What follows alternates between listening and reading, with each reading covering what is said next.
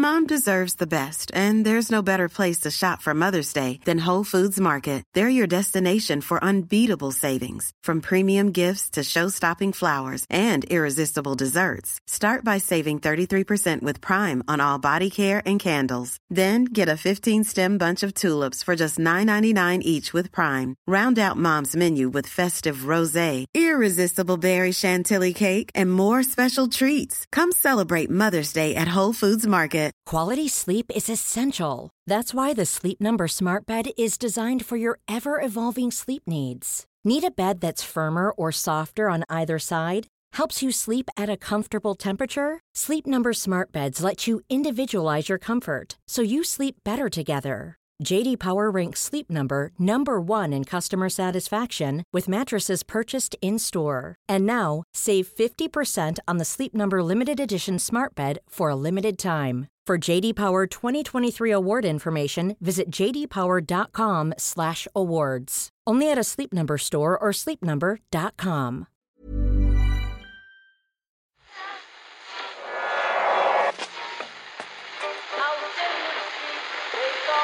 Which phone is that? That's the second time it's gone off. They never go home. They never go home. They never go home. Those those those boys.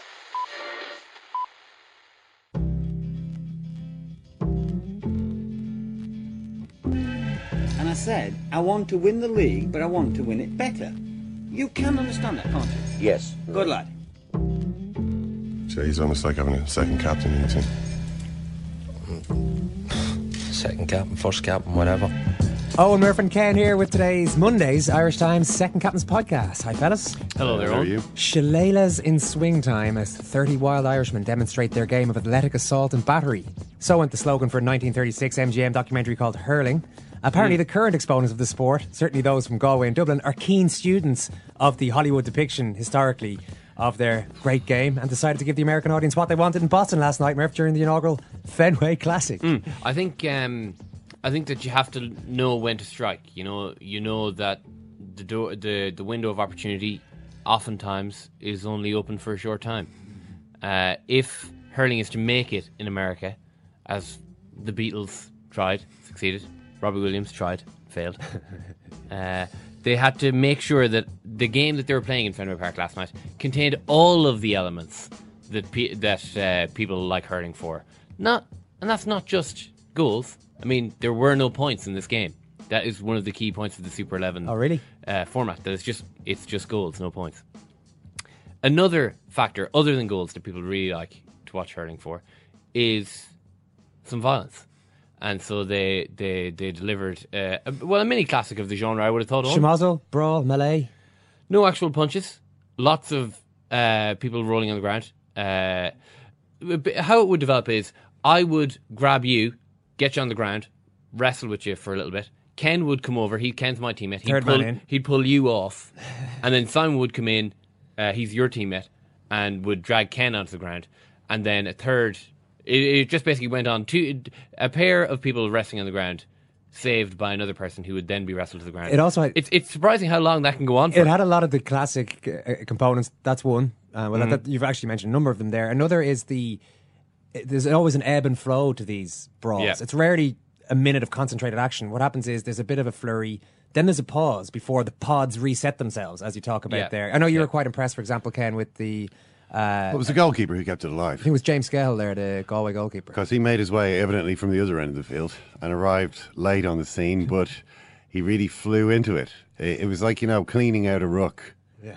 Uh, that sort of uh, horizontal uh, flashing into, got into low the and picture. blasted him off it. Yeah. Yeah, uh, and and that obviously set th- set everything off again.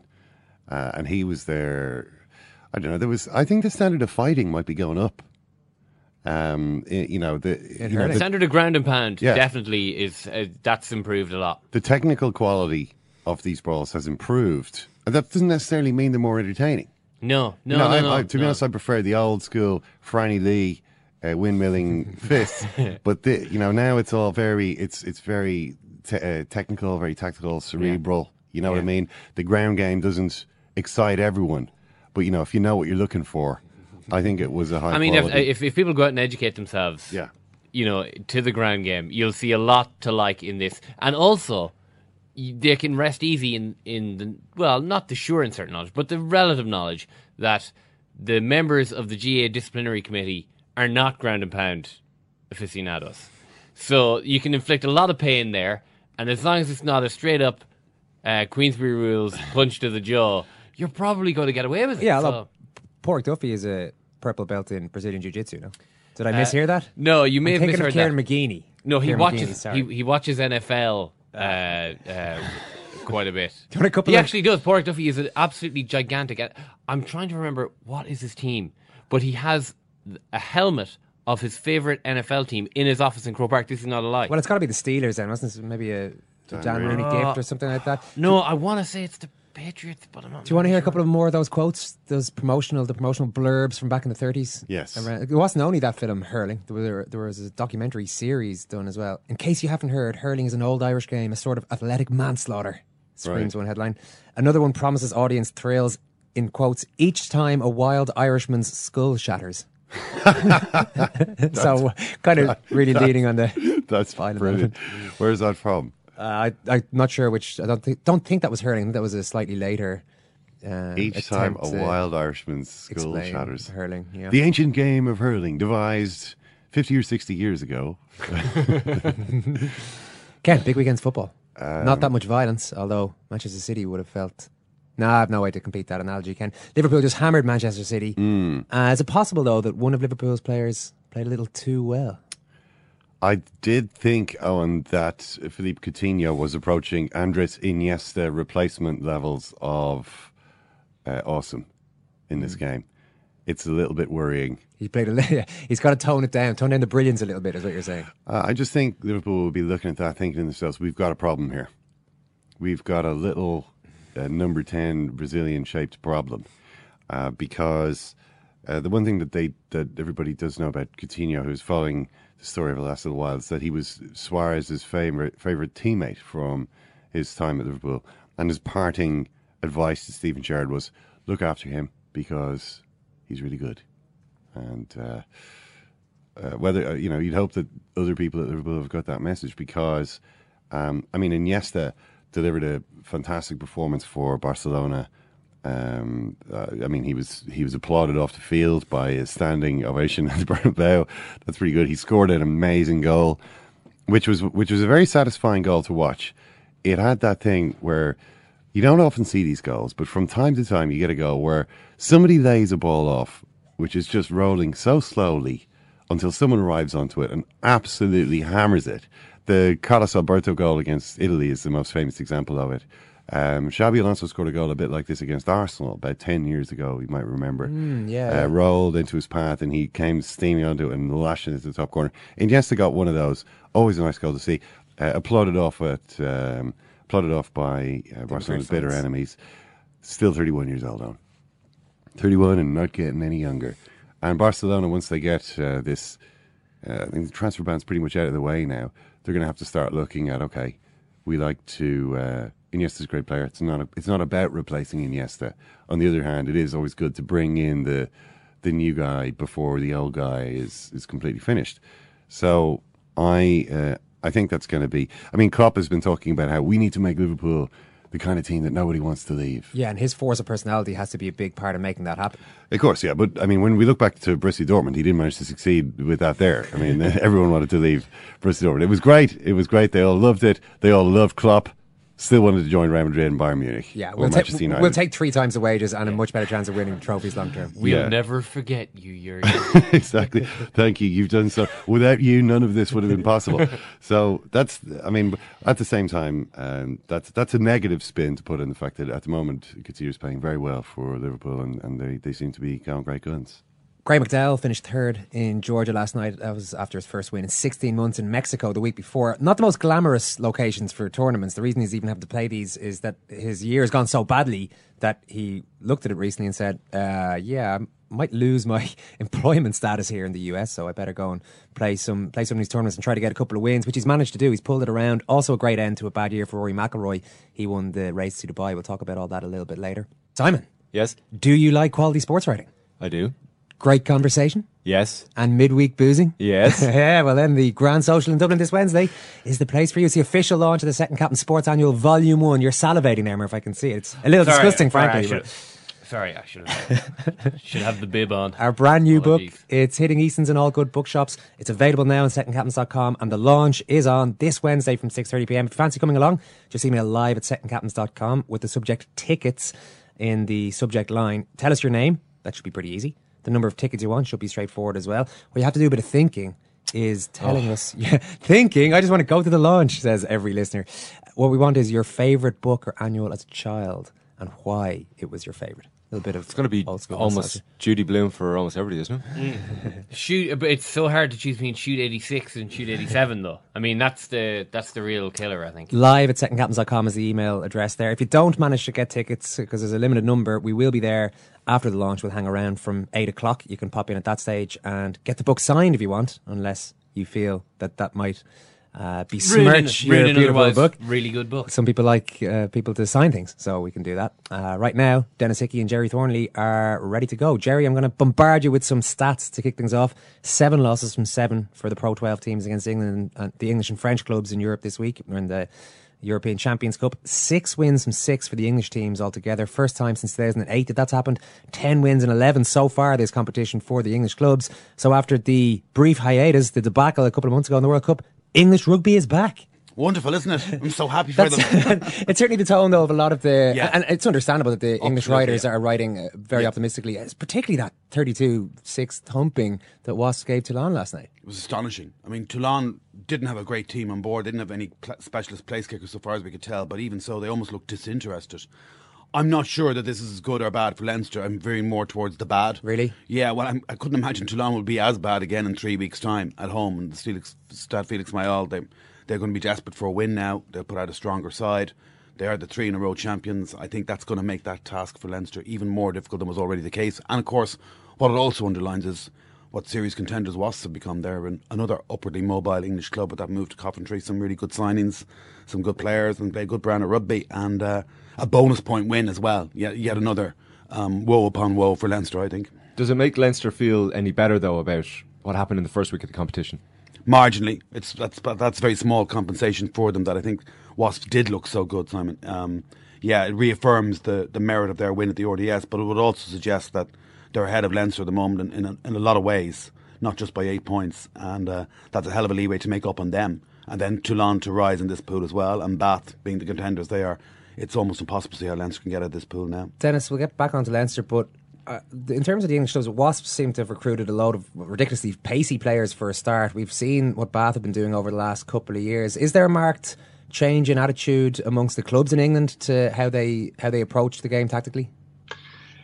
Well, I think maybe looking from the outside, and uh, you know, I haven't watched Premiership rugby week in week out for the last ten years or anything like that. But I think the the the certainly my view of of English club rugby for last couple of years was that it was you know maybe a little bit more attritional, not the most exciting type of rugby. And um, a lot of that, of course, has been driven by the relegation battle, and a lot of the clubs will, and coaches and players will say, you know, halfway into the season, half the clubs are struggling just to stay up, and that that dictates how they play. But you know, I think this year and, and, and even last year as well, I think you have seen um, the teams that are succeeding playing a fair brand of open rugby with a very exciting player, Saracens, Bath, or two, for example, that spring to mind, and now Wasps very much have joined that type of um, type of approach. So that's what's driving all teams, I think, to push towards that. Have you noticed that, Gerry? Um, I think that uh, when you're looking at the teams, that the, I think what's happened in England in the last few years is that some clubs have got very rich, and the threat of rele- relegation is not very real at all. I'm thinking of the likes of Saracens. You can include Bath in that bracket now as well. Um, Leicester has always been the case, but I think yeah, I think Bath have shown the way. I think Harlequins have shown the way. They're good teams to watch, and now Wasps as well. They play a, very exciting brand of rugby. There's no doubt about it. And it ha- there has been a little bit of a shift towards more positive rugby. You still have Saracens doing what Saracens do, for almost never running the ball from their own half and basing their game on the defence, the wolf pack and the blitz defence and winning the collisions. But they've added a few strings to their bow as well. And we saw that what, what they did to Ulster on Friday night, which was as bleak as anything that happened to Leinster the, the week before. So yeah, they do look a cut above um, the Irish teams at the moment, and they are playing a more progressive brand of rugby. I think that's fair to say. What's curious about all of this, of course, is that you know we lament what apparently is a World Cup hangover, particularly with Leinster. I mean, they supplied 17 players to the Irish squad, um, one to South Africa, and two more called up. So they are bulk suppliers. And you look at Glasgow, and they're the bulk supplier. They're the biggest bulk suppliers of all to any World Cup squad, and they lost pretty convincingly at home to Northampton.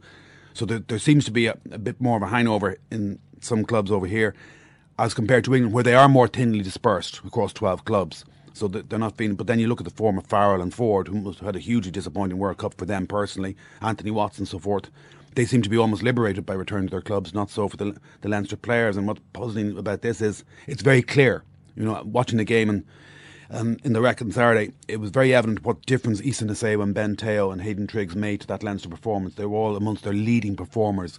And then the young guns that came off the bench, James Tracy, um, Dominic Ryan, he's been around a few years now, and Josh van der Flier and Luke McGrath, they made a huge difference. All of them, of course, untainted by the World Cup. So I'm trying to figure that one out still. Given how obvious it was, the guys who came off the bench, the younger players, mm. made such an impact. Is it now a case where the likes of Josh van der Flier, for example, goes ahead of Jordi Murphy just because he looks so much fresher, so much keener, really? I would think that that has to be there has to be a case for that now. Um, I don't know what's happened to Jordi Murphy's form, but it seems to have deserted him for whatever reason. He's not unique in this regard. A few players have. I think whether you were a fringe player in the World Cup or a regular starter and, got injured and facing the biggest disappointment of your career, like Johnny Sexton, and then coming home and having a chest infection and a groin strain, whatever, there are myriad of circumstances. Each player is different. But yes, certainly somebody in the case of Jordi Murphy, um, he's not producing the form of last year or the year before, which he was producing in an Irish and a Leinster shirt for whatever reason. And of course, the other players like Josh van der Flier and so forth, um, and Luke McGrath are more in tune with what Leinster are trying to do this season because they've been with them for the last couple of months, whereas the Irish players haven't. So it is a very tricky one for Leo Cullen and the coaching staff, as it is for Gregor Townsend at Glasgow, to reintroduce 20 or so players into a squad when your existing squad are used to playing a certain way. And of course, you've got a new coaching ticket as well. All these myriad of factors have contributed to where Leinster where they are. But in answer to your question, yes, there must be a compelling case now for starting Van der Flier um, at the weekend against Ulster on Friday night. And also, Simon, I think there's an issue for Leo Cullen and the Leinster coaching ticket here in that so many of the World Cup players look drained. And you think of what's still ahead of them this season, even if there is not going to be knock, any Heineken Cup knockout stages, there's a Six Nations coming. And then at the end of it all, there's a three test tour to South Africa. And you just wonder how often these players can dip into the well. I'm surprised that they are professional sports people and they, they were playing at the World Cup they this is the stage they want to be at. So I'm kind of surprised. Well, I'll ask Denis if you have noticed the same thing. Do you feel that there is a hangover and that they do look drained after the World Cup exertions?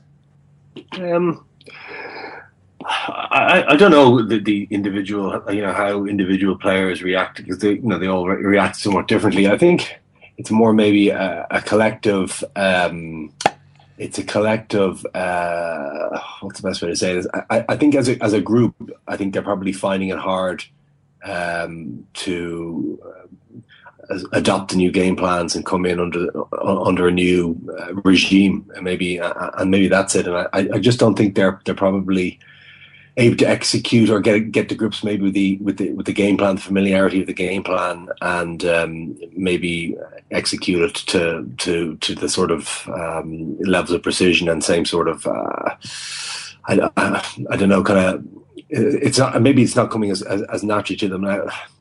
You're you're asking me specifically around that. I'm not sure it's as much as a factor as as as maybe other people think it is. You know, is that a factor for the fact that the the scrum didn't work at the weekend or the lineouts didn't really work at the weekend? I'm not really sure. Um, but listen, I, I have played in teams as well that have you know you co- you, go into the Six Nations for a block, you come out and uh, and you, you, have to kind of change your mindset a little bit, and that takes a bit of time. And I, I think in a World Cup in particular, where you know you're three four months working together in, in such a focused way and then a, you know you, you step back out of that and, and have to and have to uh, change your approach uh, and, and, kind of principles about maybe an attack and defense to suit a, a new game, game plan and that does take a little while but um, you know is that to blame for um, uh, inaccuracies uh, in, in in passing which we've seen or uh, poor execution of set piece stuff. I, am just not sure because I'm not in the squad, and so it's very hard to it's very hard to see from the outside uh, to really know from the outside. The players will know. I'd say the players would have a very good sense of, of, of if that's the case or not, and you know, I wouldn't be looking for excuses either way, but they're probably closer to being able to to being able to say, okay, plotting away out of, out of something like that and having an idea how long it's going to take to get them um, back on where they need to be to kind of keep their season moving. Denis, is the set piece the most worrying aspect from, say, Leo Cullen's point of view, given that that was his speciality as a player? He was the Fords coach last year. The Fords didn't perform particularly well last year. So his CV as a coach wasn't great coming into this job, and then things have maybe even gotten worse in that regard. Well, I'm not sure you can say it's, it's I, I, I, don't. I'm not sure that that's. Um, I think starting with the with the, the, the, set piece of the weekend. The set piece of the weekend was very weak, and I think you know Leo said that after the game. Um, and it was certainly surprising to someone from the outside like me to, to look in and see. You know, it's, it's an area I would would think, given the players that Leinster have and the experience they have, especially up front, that that would be an area to be very strong in. Um, and you could maybe expect that elements of the fluidity of attack and uh, executing, you know, wider game plan stuff. That's the stuff that could have been maybe a little bit rustier, maybe little imprecisions creep in there. Again, due, due to a lack of familiarity.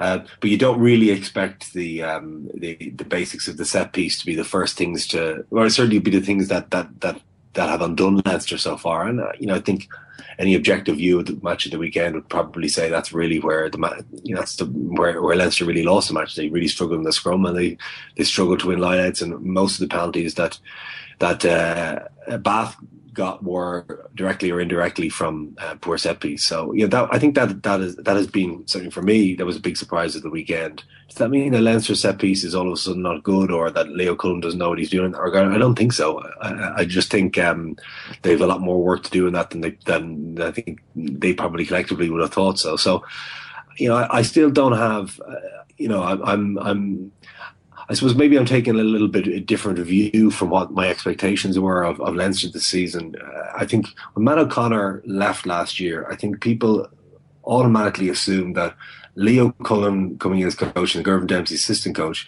what they would be able to do in a really short time is is re, is address all the deficiencies in Matt O'Connor's game plan and automatically leapfrog to where Leinster were two seasons ago or three seasons ago under Joe Schmidt, and that's that's not realistic. I, I think if you if you appoint a young um, coaching group who are in their first full time jobs in this, and in some cases, in Girvan's case, any is any his um, first role in any sort of capacity as, as a senior coach you know, you have to readjust your expectations. I think the expectation of this has to be this is a three year cycle. We have a new coaching team. It's not going to be perfect. They have some very experienced players and some very inexperienced players, and they should be given the time that any coaches to get the game uh, to get their game plan, uh, re, re change, develop it, and get it to a stage where where it's performing. They want to do it. They're not going to do it in three or four games. They're not going to do it in probably even within the first year.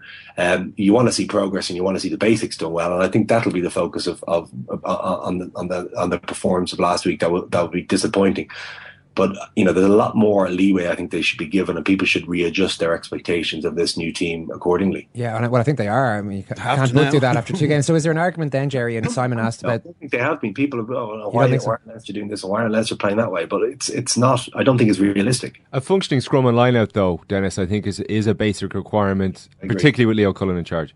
Yeah, no, no, I agree, and that's what I'm saying. I, I, I think that's that's what's been the most surprising thing for me. And I think they'll be you know, be very disappointed at that, and the players will be very disappointed. The players that they have that they haven't been able to deliver that. You know, what's going to be particularly disappointing is there was no problem solving even at half time. You know, we've seen Leinster do that before in the past, and with such an experienced front row, all for Irish internationals, and you know, two good Irish props on the bench as well. It was disappointing they didn't problem solve. I mean, I think they were penalised seven times in total at scrum time. It conceded directly, directly led to 13 points in the scoreboard in a 1916 game, that's fairly significant. And it's pretty remarkable to think that Bath had so much the match and such a good attacking force and are so more cohesive. Um, much more developed counter-attacking game. You see when George Ford or Anthony Watson is last man back, somebody always works back to give him a passing option. Leinster don't have that work rate. They don't have that developed counter-attacking game. And of course, their running game, Bath's running game, the way they use decoy runners as screens and go around them and go wide, they is again the accuracy of their passing is way better than Leinster's, and they're only going to get better as the season progresses. And if it wasn't for Ben Te'o, I wouldn't like to think what might have happened there. I thought Te'o had a really fine game, uh, but then yeah, the, the problem then is that not only did they not problem solve, but then the implications of this. I think Denis is right. People have to realign their expectations for Leinster. I don't think they have any choice now because they're pretty much out of Europe already, which is a big deflating blow for the organisation, for the squad, for the new coaching ticket, and for the fan base. It's going to test their patience now, and Leo Cullen's asking for patience. And the implications of this in the long term, like, you know, for Sean O'Brien, uh, Cian Healy, um, Ben Te'o, all of whom are out of contract at the end of the season, or do they see Leinster as a credible force in Europe? This is very important. And I'm not sure everybody in the IRFU gets this, Simon, to be quite honest. Um, I did a feature about this on Saturday in the paper that Leinster and all the provinces have been pruned by about 150k compared to 2006 7 in their um, costings for their overseas players. We're not bringing in the same quality of overseas players as we did. You think back to what kick-started the Leinster golden era, and it was Michael Cheika insisting on Paul McNaughton achieving them with Mick Dawson, bringing in CJ van der Linde, Isa Nacewa, uh, supplementing those that are already there, Felipe Contepomi, Chris Whitaker, and they had some really good quality overseas players, and as did Munster in the years they won the Heineken Cup. And, you know, the, the, feeling the union seems to be now in the wake of the quarterfinal exit that in any, if anything they should be going back further in overseas players and they need more Irish players developed and playing regularly so that they can withstand the hits they took in the French game before they go against Argentina. But it's far better for the Irish rugby that the problems are supremely confident and, and, competitive in Europe, and to that end, they need to be back more in terms of bringing in overseas players, good quality overseas players like Isa Nacewa and others. And if that hap- if that doesn't happen, and there comes to be a, a, bit of an abyss in Europe now, where Ireland don't get any player teams in the quarterfinals or beyond for a couple of years, that could have a prof- potentially profound effect on Team Ireland. You know, Team Ireland needs strong provinces; it doesn't need weak provinces. Denis, what about that point? Uh, just uh, on the overseas players and the lack of quality, does more need to be done there? Well, you know that's clear. You know this is a policy decision from the IRFU. Um, uh, whether more needs to be done, you know they they obviously see. You know they've they brought in David Nucifora. That's his policy is to is is to sway you know move the players away from dependency on foreign players and um, uh, and increase the availability and uh, a pool of, of, players who can play international rugby and the, the um, oh, I'm not saying the problem with the policy like that, but but just by by by its nature, policies like that they take three or four or five years to to start coming to effect, and there can be a uh, detrimental or a positive effect in, in, in, during that period on, on, let's say on the provincial sides. And then if it's deemed to work you, you, don't find out for as i said maybe five years. If it's deemed not to work you spend another three or four years trying to um, you, maybe somebody else will come in and try to change it. So uh, it's a very long cycle um, uh, policy to determine if it's been a success or not. Um, but the RFU will probably say, look to the World Cup and say, you know, we we lost critical players at the most important juncture of Irish rugby in recent years, and we didn't have the strength and depth to withstand a game of, of, of the type of uh, pressure that Argentina, the Argentina game was. And everything should be, like like in New Zealand, everything should be about preparing the national side to progress in, in the top tournament in, in, in World Rugby.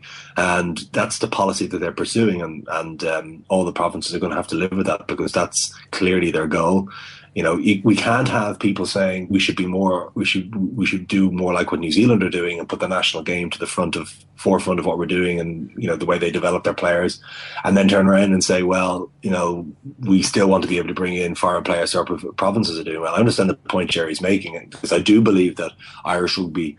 Uh, you know, the, the facts are there. It, it, it thrived under an era where the, the, the provincial sides were doing fantastically in in, in Europe, or, or, or certainly a large percentage of them were.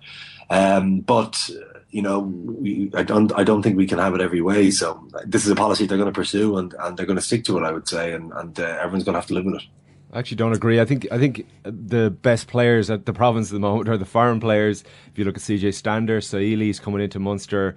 Uh, ben Te'o was probably our best player, Leinster's best player at the weekend. Nacewa, uh, Ruan Pienaar up in Ulster, Bundee Aki and Connacht they're nearly the best players in all those four provinces. I think the problem at the moment is is the Irish guys, um, particularly at Ulster and Leinster. And maybe we aren't getting as expensive as players, but the quality is still pretty high, and it's it's more about the other people, and, and maybe it's the coaching at the moment. I mean, I think I think Leo Cullen's been asking for patience, and he deserves patience. He deserves more time. Absolutely, I think oh, everybody knew when they came. The only thing I'd say to that, Simon, is that is that on your very point, if the best players are foreign players, right?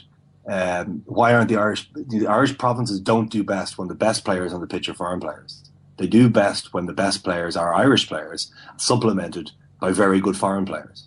Um, And I think to compare, you know, one of the key one of the key factors for you know Joe Schmidt's reign, for example, in Leinster, is that the Irish players who were playing for for Ireland at the time were probably among the best Irish players who played for Ireland certainly in the professional era. And you know, you could say they still have a lot of quality, probably not as good uh, uh, throughout the throughout the, the team, for example, uh, as and you could say the same in Munster. So, you, you know, the, the, the best players in the provinces, you could say, I, I would agree, I, I, don't disagree with a lot of that. But the problem is, is that that the results speak for themselves. The Irish provinces do best when the Irish players are the best players in the pitch, not when the foreign players are. Yeah, and I think whatever way you uh, maybe splitting hairs to a certain extent because whatever way you dice it up, you do need the quality of Irish players coming through to be of a top notch. And it looks as though we mentioned Van der Flier there, and there are one or two others coming through at Leinster that do look pretty promising. Gerry, I don't know, is there an argument that at this stage of the season you say, right, we're not going to qualify? This might be a bit defeatist. We're not going to qualify, but we'll bring in the young players, give them as much experience as possible at the very top level so they're ready for next year. Can you write off a season like that? I don't know that you can. I don't know you can go to Toulon in three weeks' time and, you know, pick Leinster's equivalent of the Espoirs and take the hit for it. I think you have to remain competitive in Europe. Um, I wouldn't like to think of Leinster as the whipping boys in the group, or potentially it. I I think that he he will have more scope now to look at his squad if they are out of Europe, say in January in the last couple of rounds and he can maybe prioritise the league because the league actually remains very important. A, you've got to get in the top six to qualify for the Champions Cup. Um, B, you've got to get into the top four uh, to get a better seeding and a chance of winning the league, which Leinster failed to do last season. Partly why they're in the predicament they're in this season. We mustn't forget that. Um, it was a legacy of the last year, and also you know then getting a lucrative home semi final or maybe even winning the league. So I think the league is actually at a point where it's more important than ever.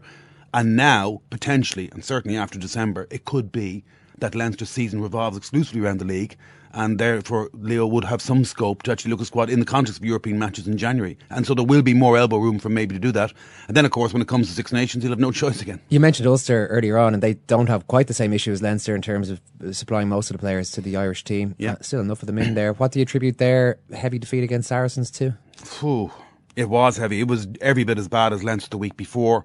I didn't think Ruan Pienaar was that good, actually, to be honest with you, Simon. I thought he looked a bit ponderous. Um, I guess I'm talking about him over a longer period yeah, yeah, yeah, yeah, yeah, yeah. Um, they are missing a couple of key players through injury. They'll be better when they get back to full tilt. I always thought that was going to be a difficult match for them. It's a bit similar to Leinster. It's a new, slightly rejigged coaching ticket. It is after the World Cup. But um, the one common theme, I think, for both the Leinster and also performances to date against their English opponents is the just a lack of creative spark, lack of ingenuity in their back play in particular, and in terms of opening up the opposition defence, the Irish teams su- seem to have fallen a little behind in that regard, and certainly Ulster looked as if they'd had, if they were there for another couple of hours, wouldn't have scored a try. Well, I thought the difference was Saracens just had that little bit of cheek about them. The first try, I mean, the game was very, very equal, and, and it looked like it could be close to a draw sort of midway through the second half. And then Owen Farrell just tries a couple of things, and they weren't necessarily things that should result in tries, but there was just a little bit of cheek and ingenuity. Whereas Ulster were just sort of almost following a coach's rota and just going through the motions a little bit, not thinking for themselves. And, and that sort of was the difference. And the same with Wasps as well. They just have that imagination, whatever it is. Ability to play heads up rugby, do what they see in front of them. Yeah, you, they both scored similar tries over the weekend, didn't they? Wasps and um, Saracens with a chip into space, seeking out where the space is, getting onto the ball, quick hands um, to draw the last defender and put a support runner over. Almost identical. Just open play, completely unstructured, nothing pre planned about it, nothing off the training paddock, just playing what you see in front of you. And yes, they do seem to be a little bit ahead in that regard. Denis, just a last word on Toulon getting beaten by that sort of scoreline against Wasps. It seemed to be. It's all the old cliches against uh, about the French teams not liking playing these sort of games, maybe in a in the middle of England on a cold Sunday night, but it certainly didn't seem to suit them. We thought Toulon had moved far beyond that in the last few years. Is this, as Gerry fears, maybe not necessarily a good result from Leinster's point of view? Um, well, not, I don't think it's a great result from Leinster's point of view because they will be better at home. But you know, Toulon have hadn't had a great start to the season themselves. Um, so you know, maybe they're not having the best year. They haven't got off to the best year. They haven't adjusted maybe with their World Cup players being away. You know, they've been languishing for their for them as far as they're concerned at a point part of the table where they're not particularly happy. Um, but you know, they haven't looked like the team they were. You know, for example, the team that came to Ravenhill um, two years ago or last year and just you know were able to demolish Ulster. Uh, you know they, they, were pale shadow of that on the road, obviously this week, but. Um, you know, I think they'll be very dangerous as a result at home. You know, you, they won't put in a performance like that in front of their own home fans and home, in front of their owner. Um, and you know, I, I see you know Leinster uh, obviously a, have a huge um, have a huge mountain to climb in this pool, but I think Leinster be better again. You know, they were better last week uh, against Bath than they were against Wasps, albeit with serious deficiencies in their set piece. I think they'll be working very hard on that. I think they'll be better again against Toulon, um, and their senior players were really, really smarting, I would say, to the performances they put in. You know, put, trying to, I was trying to put myself in that position, in the position of you know when you're a senior player in that sort of regard and you're a seasoned international like Leinster have you really know that you have to step up and and, and um, certainly back the coach when your coach is in his first year. And I, I, think they'll really want to front up when they go to Toulon and two weeks. And you know no one, no one gave Leinster much much uh, chance in Toulon last year either um, playing playing that semi final so you know they they they'll be very fearful of, of not performing, but I think they'll go there certainly with a with a very strong mindset to perform. But uh, you know, I think the French, I think the French sides, um, uh, you know, they're they're still you know Clermont were excellent the weekend uh, albeit they let Ospreys back into the game, and then a team like Toulon really weren't.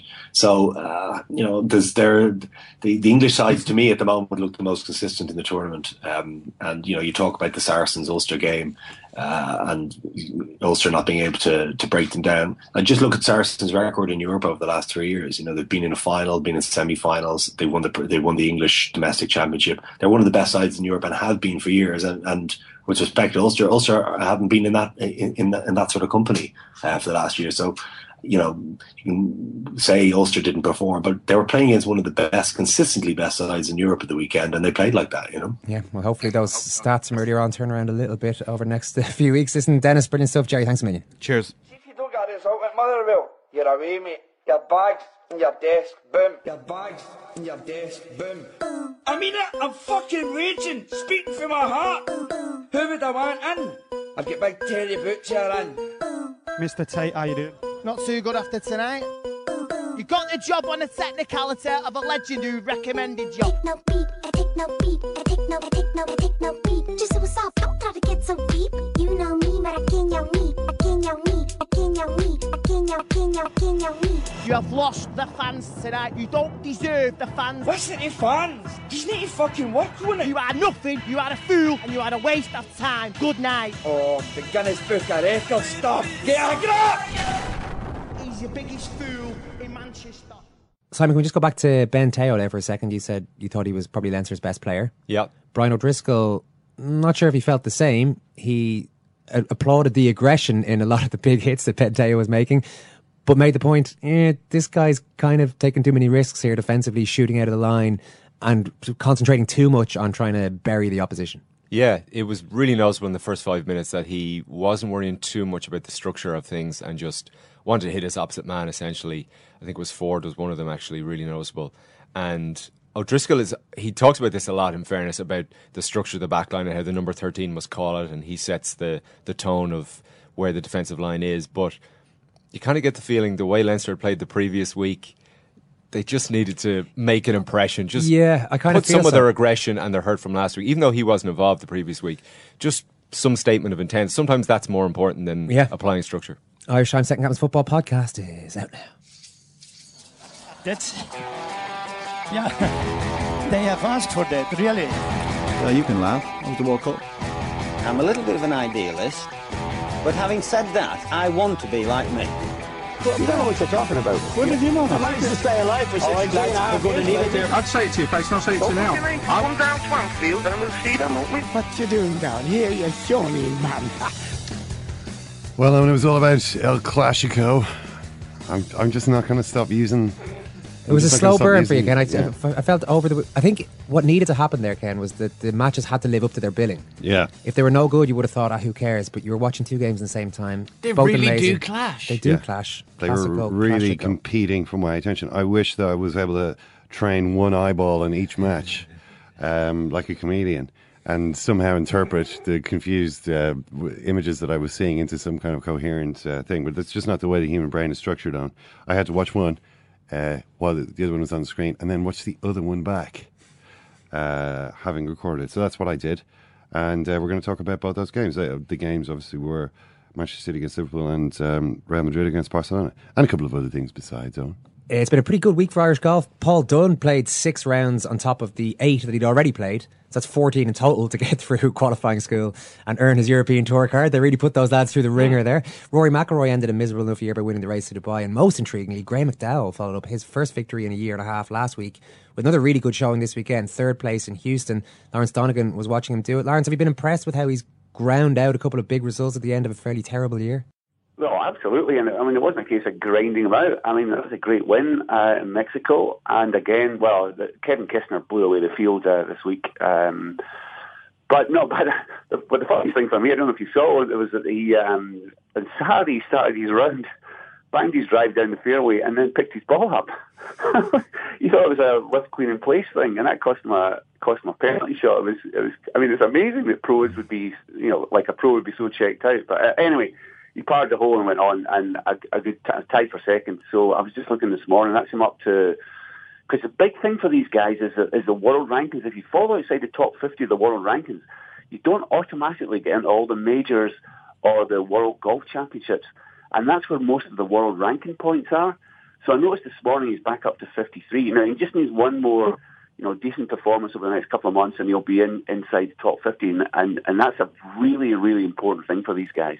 So uh, he's clearly got a finger out. Yeah, because he ended 2014 at 15th in the world. But before the uh, event a couple of weeks ago, the the Turkish Airlines Open, he was down to 82nd, which is a hell of a fall. And it's golf, Lawrence. We've all seen these guys who fall off a cliff, which is uh, has to play on people's minds. If they, even if they've one bad year, this could be the start of the end.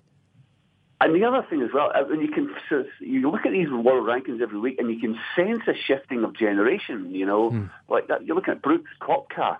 Who's Kevin Kisner? Well, by the way, you think he's 26th in the world now. You know, and, and there's McDowell, Ryder Cups, uh, U.S. Open winner. I mean, he only won a U.S. Open five years ago, and he's 83 in the world. I, I, I think that I mean, McDowell's a kind of peculiar guy because I mean his swing is so kind of unique. I mean, and I say that in the nicest possible way. It's a kind of his technique requires a lot of practice, and as he's he's admitted over the last you know four, five, six months that he's really not you know perhaps been as engaged as he as he should, should have been. I mean, he's got a, he's recently married, mm. a new baby, um, and he probably hasn't been practicing. I'm not sort of demeaning, you know, you know, digging him up about it or anything, but he is. Uh, you know, he's admitted himself that he perhaps hasn't been practicing enough and, and really been committed enough. And, and lo and behold, you know, maybe five, six years ago you you would have got away with that. But you know, who, five or six years ago, who had heard of Jordan Spieth? You know, uh, it's a fast-changing world, and uh, you know, other guys, and this is great credit to McDowell. You look at the likes of, uh, well, Poulter's dropped out the top 50. Donald is outside the top 50. Lee Westwood is outside the top 50. That generation, of which McDowell was probably well on the younger side of it, is all toiling now, and good credit to him to, to kind of bite to bounce back. Yeah, and I got to be honest, Lawrence. I do with the golf at this this time of the year. Uh, I tend to take at least one eye off it uh, and tend to look elsewhere for my for my sporting uh, highlights of the well, weekend. I'm well, I'm a golfing nerd, and, and I'm the same. You know, I mean, who wants to watch the McGladrey Classic on a on a Sunday, on a Sunday afternoon? But this is it. But this is the, this is the situation that he en- ends up finding himself in. And oftentimes, I look at these Yeah, tournaments that's and think, ah, people just want a bit of an easy paycheck, or wh- whatever whatever their reasons are. But actually, these tournaments really are for, I suppose, the guys who have to try to stay on tour, the guys near the bottom, and also a McDowell type who said himself a few days ago. He said, look. You know, I was looking at it, and my employment status in the US was under threat. Yeah. I, I, it's it's, Yeah. it's my job, and that's the place to play golf. Uh, yeah, and uh, it just goes to show you, the last couple of weeks have shown that, uh, you know, I'm not sure anybody was going to write McDowell off, but the last couple of weeks have just shown, you know, when he you know, gets in one of these fields where there's not many of the top, top players there. I mean, he's right at the very top. I mean, he's still a quality golfer. I think that's a real thing you can take from the last, uh, you know, three or four weeks. It's, it, they call them the, the fall season events in the PGA Tour. There's about, you know, it's seven or eight of them, and it's a chance, as you say, it's a chance for these guys who have either just got on tour or who have had a pretty rough year. Uh, but by the way, it's, you know, there's no mugs out there. I mean, these are all great players, but you know that that, that world level. I mean, this is the last from for me. If you look at the last two or three, the last two events from McDowell, it just shows that he's still a world player. Uh, he's just had maybe had a had a rough spell, and you know, I, I'm sure he's very optimistic heading into next year. Um, He's, as I say, he's one more win and then he's back into that top 50 elite. And he doesn't, again, he can go back to planning his schedule because if you get outside that top 50, you're basically going from week to week. Um, I, the idea of McDowell being uh, unemployed, you know, his employment status, I think he may have a few quid in the bank to kind of see him through for a for a, for a, for a couple of weeks at least. Yeah, I'm sure he'll be okay on, on that score, all right. But the uh, even I suppose the type of player he is, he's when he's won the big tournaments, when he's won a major, when he's done. Well, he said he wasn't playing welcome into the Ryder Cup, but he has this this ability to work and to be consistent Yeah. and, and to I mean he's he's really the antithesis of what you're talking about with a lot of the modern players who can hit the ball a mile he really can't and he has to make up for it in other ways one of those is that he, he's very he seems to be very mentally tough anyway but that that can that that's what impresses me anyway that actually he was mentally tough enough this year to to continue to grind it out despite the year it's easy to give up maybe towards the end of October early November when it's gone so badly for him Well, that's been the, one of the great defining things about McDowell. He has, uh, he's a great Ryder Cup player. You know, he, uh, you know, he's a tough, tough guy. Uh, brilliant putter. I mean, that really separate. You, know, when it gets down to it, could you imagine if um, if McIlroy had been able to putt the way that McDowell puts with the kind of consistency? I mean, I know McIlroy putted brilliantly the weekend uh, in Dubai. But you know, McDowell is a great putter, and he's a really, really gutsy guy. he gets in these kind of match play, match play type situations, or where it's you know his back's against a wall. I mean, if you go back to that uh, U.S. Open, back nine, the U.S. Open on Sunday afternoon, I mean, all around him was collapsing. Uh, it was a, I'll never forget that day. It was brutal, brutal wind. The, kind of, I think Ernie Els, who was, I think, leading at one point, it was very close to McDowell. Had, he went minus, uh, plus four in the back nine. And McDowell has just always been one of these guys, simply because he's had to be. You, you, can you imagine, uh, you know, McDowell standing on the range next to Rory McIlroy with, you know, and thinking, oh my God, you know, how am I going to beat this guy? But if you actually look at the head-to-head record between McIlroy and McDowell, I think McDowell's got him virtually every single time they've played together. Um, so uh, your point is well made on. He's a, a really, really uh, mentally tough guy, and he's probably you know built for situations like he's he's faced over the last month.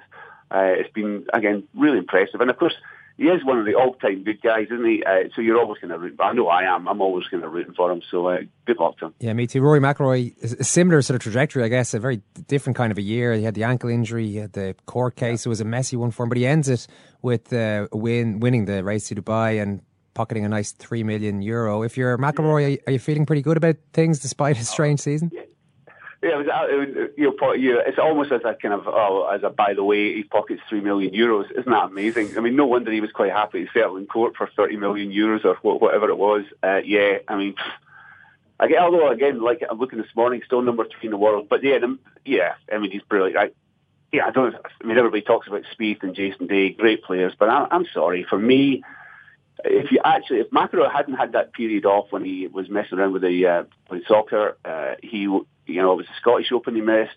He missed the uh, the Bridgestone. He missed uh, the Open. These are all tournaments he would have done really well in. I don't think there's any doubt about that. And there wouldn't have been a squeak at the top of the world rankings. McIlroy would have been a mile ahead. Uh, so, uh, you know, if anybody wants to argue with me about who's the best player in the world, I'm sorry, uh, it's, it's McIlroy. He can approve it. Again, I know the, t- the very, very top guys, the Americans w- weren't there, but uh, wh- what a performance. It was absolute, a typical McIlroy fashion as well. He, he can't just go and, go and do it. He has to muck around at the end, but, uh, you know, managed to get away with a bogey in the 71st hole when he it was looking at like a double bogey and, and goes on to win. It was a, it was brilliant, brilliant stuff. So you're still you're still a Rory McIlroy man over Jordan Spieth, despite Spieth's heroics this year. Oh yeah, well, well, again, as you say, I mean, you got. I mean, Spieth had a brilliant year. Um, I, I think McIlroy's, I mean, got a bit of a fright this year. I think, uh, you know, as I say, if you, you even at the time when he did his leg playing playing football, uh, you know, people were saying, oh, defending his right to play football. Well, I noticed yesterday he's saying, well, I shouldn't have been doing that. That was a bit daft. And to me, it was indicative of a guy who, again, obviously they're all uh, committed and engaged in it. But maybe, you know, if he'd been thinking straight, if he'd been fully committed to everything, he wouldn't have been playing football two weeks before the Open. I'm sorry. And and I say that cost him, it certainly cost him the, the world number one ranking because if he'd played those, you know, five, six, seven, eight weeks, he would have he would have easily had enough of a gap over the other two guys. Yeah. Best player in the world, I think. Okay, Lawrence, we'll leave it at that. Thanks a million. All the best, mate. Take care. I say I'm a million percent. That is better than a hundred percent. I could find giants at full stadium in Paris. Lex Luger, we got a date with Destiny right now. Well, there you go. Lawrence sticking by Rory McIlroy despite Jordan Spieth's two majors this Well, year. what, what, what, did Jordan Spieth do this year, really? Two majors. Yeah. Other than that, you can get lucky. You can get, you can get lucky twice in any year on. Uh, I was pretty competitive in the other two, if I remember correctly, in the Open and the PGA. Well, if you call tied fourth and second competitive. So you're a Spieth man. No, I'm a Rory McIlroy man. Okay, all right. You're just worried about Spieth. You think Spieth Listen, will get anyone the best can go of on Rory a, McIlroy? anyone can go on a hot streak for a year. You Yeah. know, uh, who here hasn't had a hot year? Quite frankly, on. Uh, so yeah, I'm I'm with Lawrence. Of course, I'm with Lawrence. We opened the show by talking about the violence at Fenway Park in the Fenway Classic. Big crowd, by the way, near enough thirty thousand. Yeah. and a pretty pretty big crowd at the international rules as well. No violence really. A sport that, for a number of years, let's be honest, attracted huge crowds because of, the the violence. violence. Yeah. but it produced a good spectacle. Despite Yeah, everyone, it was very despite good. or because of people being on their best behaviour and concentrating on the football. Yeah, I, uh, Joe Kernan had said beforehand that he was going to uh, concentrate on playing Gaelic football as he thought that's where we should have an advantage. Uh, that's pr- I'm paraphrasing slightly, Yeah. but he basically said, uh, and it has been true in the last three or four years, the Australians have been better Gaelic footballers than us, and as a result have won quite a few games against us. Uh, the level of point taking, points as we would understand them, and goal taking, actually very, very high. Just the general standard of foot passing, very, very high from the Irish team. Uh, very enjoyable spectacle. I've always kind of, I've always kind of liked it. The the international rules. I mean, it's not something that I've ever really gotten that cynical about. Um, uh, so I mean, I, I, and it, it looks now that on the back of this, on the back of this very good game, very entertaining game, that they're probably going to go back to a two series, two games per series. games per I do series, think yeah. if you're going to the effort and expense of sending a team over to Australia, you want to get two games out of it. Yeah, I think so. You know, and even if even if they want to play, yeah, well, it would. I suppose if the, the crowds aren't big enough for for you to think about playing on a Wednesday and then a Sunday, if if you're really that Mm. short on time, um. But I mean, I, I think if you're traveling halfway around the world to play just one game is does seem a little odd to me. This Wednesday evening, November 25th. Quick reminder, we've got our book launch, the Second Captain Sports Annual Volume 1, and a live recording. This is going to be happening in Dublin City Centre at the Grand, so- Grand Social there, just along the... Imagine listening to the podcast on Thursday morning thinking, I could have been there. Could have been there. Could have been there. Don't be that soldier. If Email us live at secondcaptains.com, please. Uh, Yeah, I will, I'll send you that ticket personally. Use the subject uh, tickets, put the subject tickets into the subject line there and tell us your name, the number of tickets you want, and your favourite book or annual as a child. Why that still grabs you, still sticks in your Were you a big man subconscious for somewhere. the for the boys' own annuals? Were you? Uh, no, it was more... Uh, Not boys' own as in the band, the boys' own. Oh, well, yeah, that... I mean, no. Boy, obviously not, boys of own, course. yes, that no. Uh, no, the, the I was kind of a World shoot. War II, uh, no, no, no. I was cartoons, a, I was a shoot man, shoot annual, uh, Beano Dandy, that kind of stuff. Mm. Pretty big I'm in my trying to household. remember the names of those of those uh, of those cartoon annuals, but I do remember just uh, you know the Schnell Schnell Mm-hmm. Octon. Ken, did- was this a factor in your Schnell? You know the the World War II bit. Oh, Yeah, um, the well, what were those? I mean, I remember like Yeah, I'm these trying to- World War II cartoons with these Yeah. uh, pretty evil Germans and often Japanese troops. Yeah, and our boys giving them what for? Our boys meaning you know The free world. the free world. Live at secondcaps.com's email address. We'll hopefully see you on Wednesday night. And uh, if you can't make it, or if we can't fit you in, because there are only a lo- limited number of tickets, we will be hanging around afterwards. So we'll be there all evening if you want to come in and get a book and get us to sign it if that's your bag. Thanks very much, Kieran. Thank you, Owen. Thank you, Ken. Thank Thanks. you, Kieran, and thank you, Very much, Ken. Thanks for listening. We'll talk to you later in the week.